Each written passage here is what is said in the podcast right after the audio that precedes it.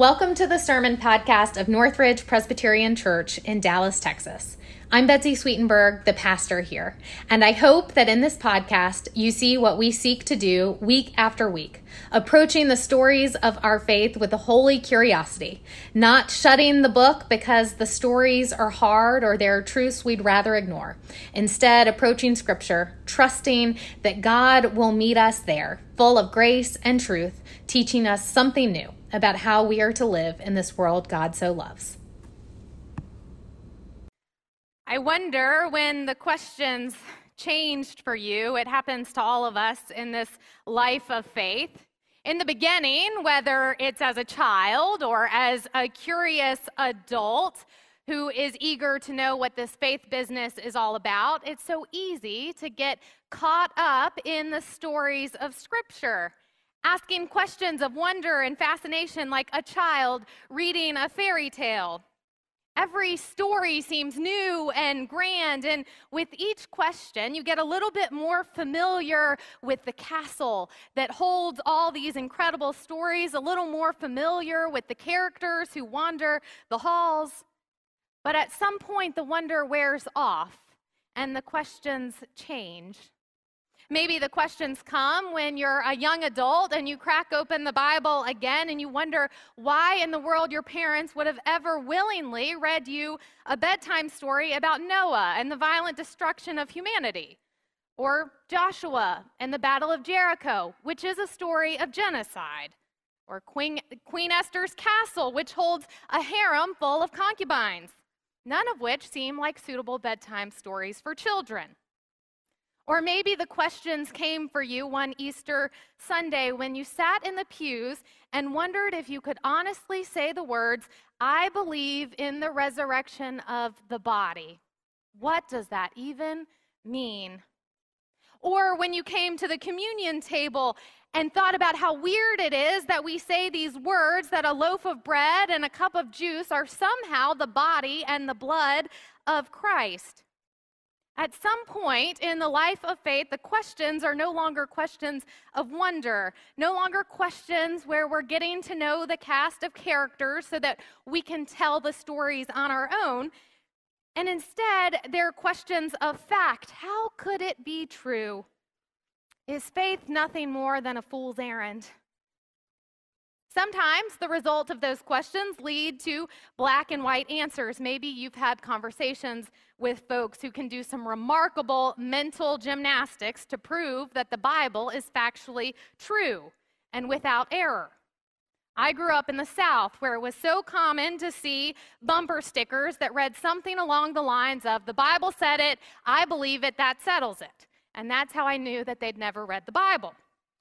Because anyone who spends any time with the Bible knows that it's full of contradictions. It is not simple, it is full of texts that make us wonder what we believe or how we can affirm the life giving truth of harsh words.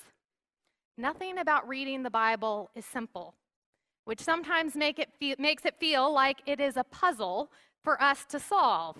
And faith is somehow the prize for scavenging the answers. And so this summer, we're going to explore a variety of texts in the Bible, texts that we might prefer to ignore, or texts that we may not want to ask questions about for fear of losing our faith, or texts that we've just come to accept instead of asking hard questions. We're going to spend our summer practicing what Mary Marcotte calls holy curiosity, approaching texts with wonder and a willingness to wrestle, trusting that we will find something new of God in the process. As theologian Peter Enns says, what if the Bible is fine, just the way it is, not the well behaved, everything is in order version we create, but the messy, troubling, weird, and ancient Bible that we actually have? What if practicing holy curiosity frees us up to love the Bible for what it is and not what we want it to be? So that's what we're going to do together over these next 12 weeks. And what better place to start than the very beginning? because you could easily read the first words of Genesis and shut the Bible all together, not wanting to wrestle with the words that that story holds. You know this story. It's a story that gets told a lot, but it is a story that we rarely read in its entirety in church. And so I hope that you will listen with fresh ears and bear with me, even though it's long. But before we turn to the words of Genesis, let's pray. Oh God, hover here. Hover here just as you hovered over the waters of creation, creating something beautiful out of the darkness and the chaos and the void. Hover here. Create something beautiful among us. Stir our hearts to know something new of you in these ancient words. Amen. Listen now to what the Spirit is saying to her church this day. When God began to create the heavens and the earth, the earth was complete chaos, and darkness covered the face of the deep, while a wind from God swept over the face of the waters. Then God said, Let there be light. And there was light. And God saw that the light was good, and God separated the light from the darkness. God called the light day, and the darkness God called night. And there was evening, and there was morning that first day. And God said, Let there be a dome in the midst of the waters, and let it separate the waters from the waters. So God made the dome and separated the waters that were under the dome from the waters that were above the dome, and it was so. God called the dome sky, and there was evening, and there was morning the second day. And God said, Let the waters under the sky be gathered together into one place, and let the dry land appear. And it was so. And God called the dry land earth, and the waters that were gathered together, God called the seas. And God saw that it was good. Then God said, Let the earth put forth vegetation, plants yielding seed, and fruit trees of every kind on earth that bear fruit with the seed in it. And it was so. The earth brought forth vegetation, plants yielding seed of every kind, and trees of every kind bearing fruit with the seed in it. And God saw that it was good. And there was evening and there was morning, the third day. And God said, Let there be lights in the dome of the sky to separate the day from the night. And let them be for signs and for seasons and for days and for years. And let them be lights in the dome of the sky to give light upon the earth. And it was so. God made the two great lights the greater light to rule the day, and the lesser light to rule the night and the stars. God set them in the dome of the sky to give light upon the earth, to rule over the day and over the night, and to separate light from darkness.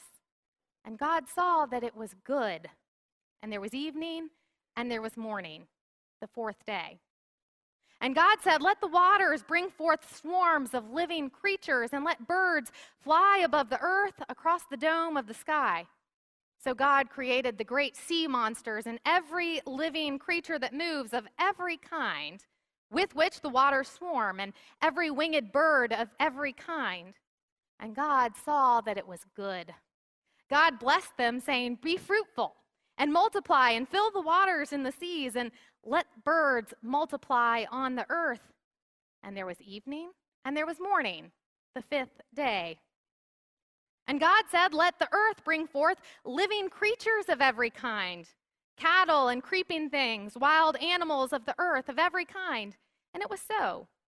God made the wild animals of the earth of every kind, and the cattle of every kind, and everything that creeps upon the ground of every kind. And God saw that it was good.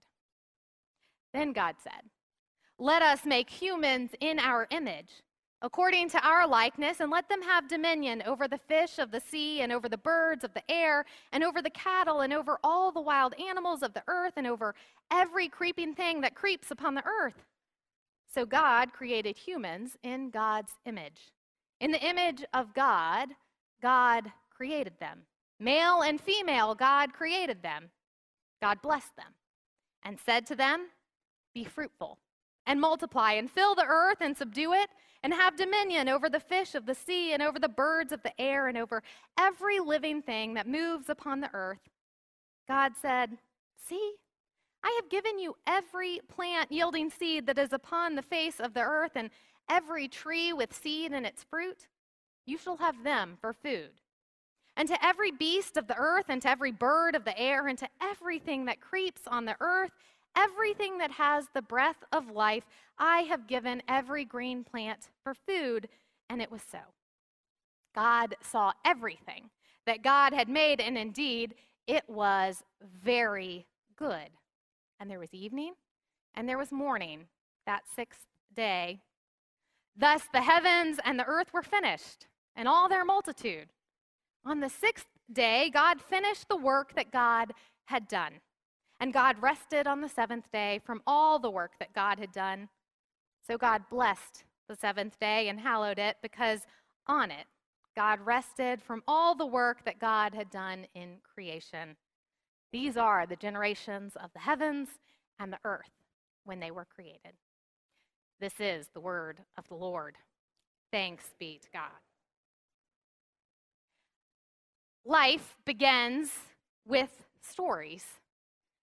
Ask your parents to tell you about who you are, and chances are they won't recite your social security number or whip out a birth certificate. Chances are they will tell you a story. Maybe a story of your grandparents or great grandparents immigrating to the United States because they believe that the future could be better for their children. Maybe they'll tell you the story of the untimely death of a parent, which led to their work ethic. Maybe they'll tell you the history of your name, which can be traced back generations.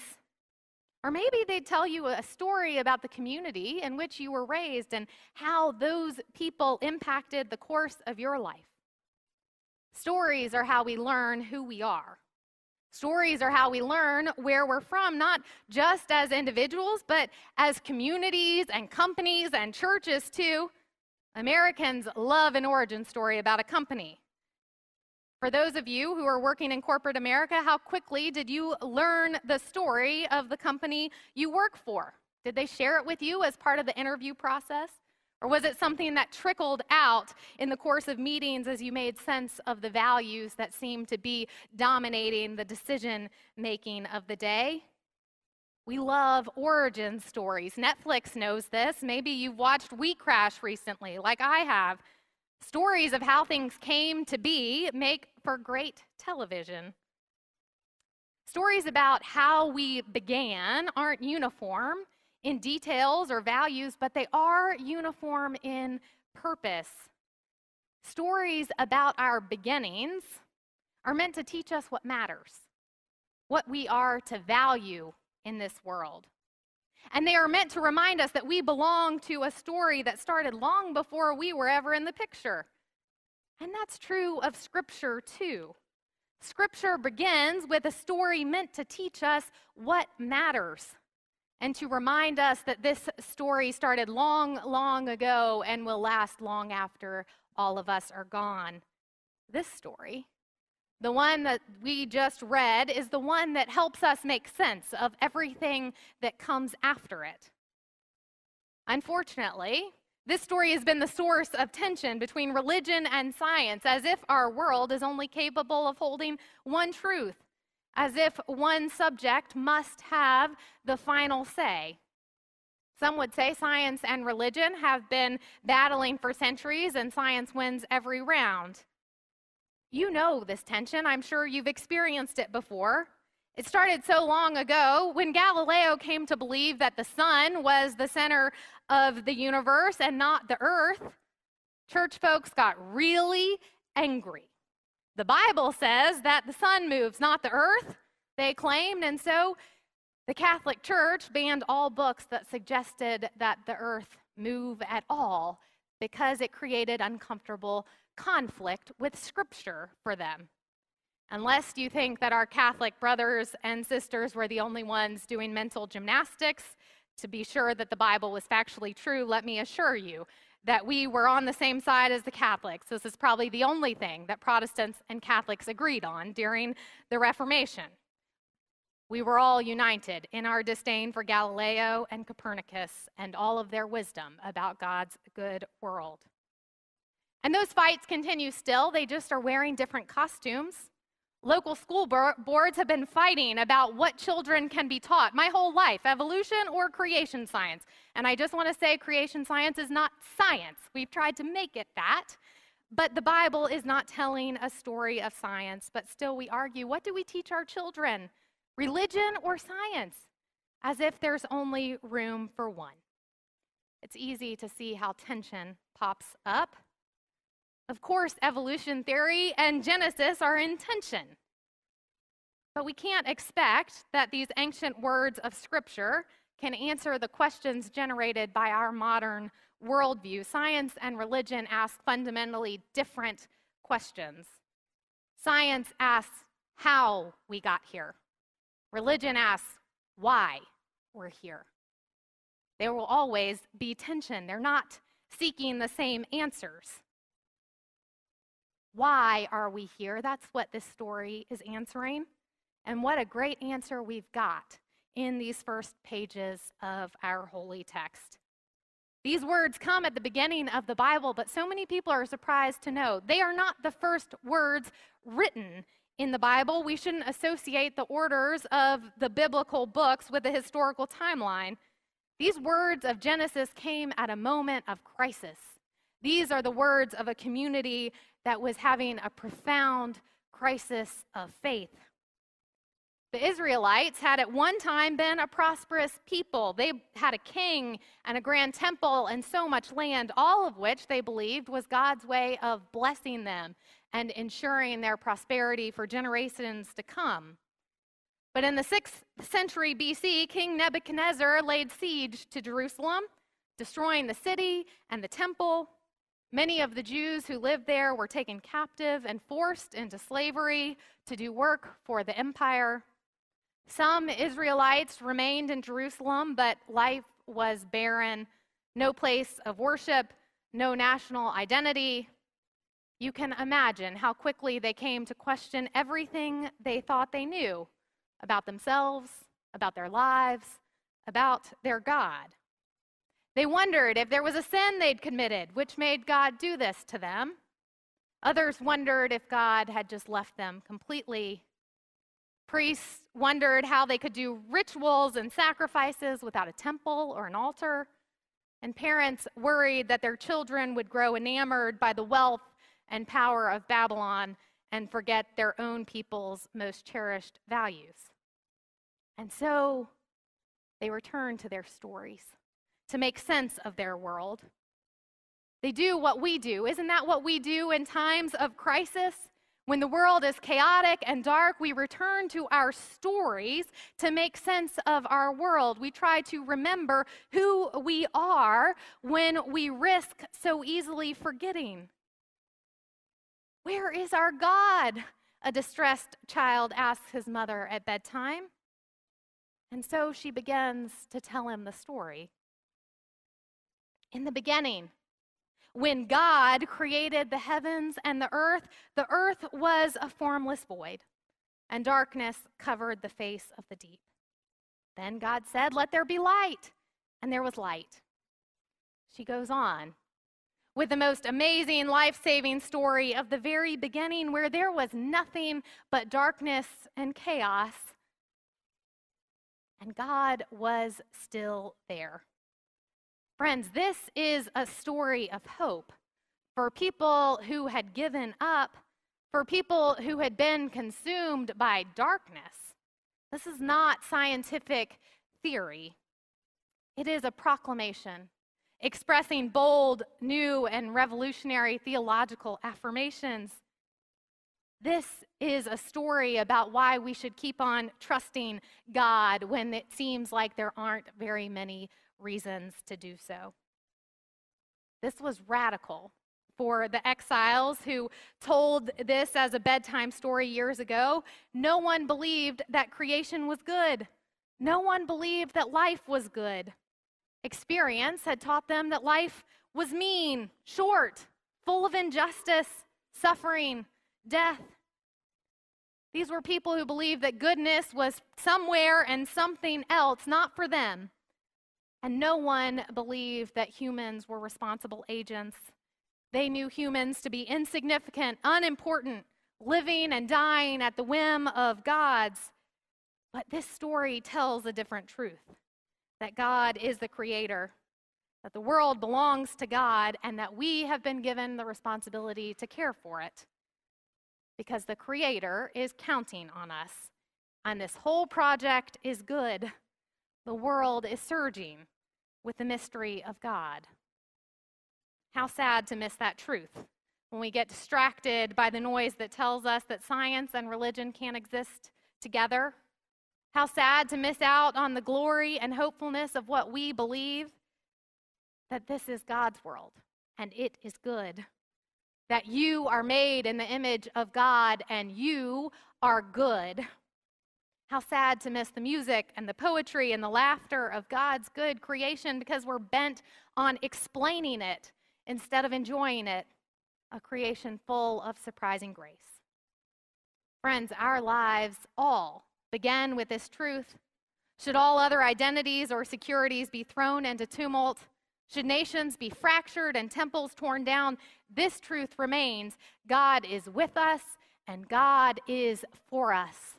Our lives all begin in the same place. It's a story as true as it, na- as it is now as it was then. I wonder what would change for us. I wonder what would change for this community. I wonder what would change for our world if we grounded ourselves in this truth. We're not here to produce, we're not here to accumulate or achieve. We can do those things fine, but that's not why we were created. We are here to enjoy God's good creation. And if we let ourselves be rooted in that truth, that God is with us and God is for us, we might just find what the Israelites found all those years ago when it felt like there was no hope to be had. That our faith begins with a life giving and a life saving truth for all of us.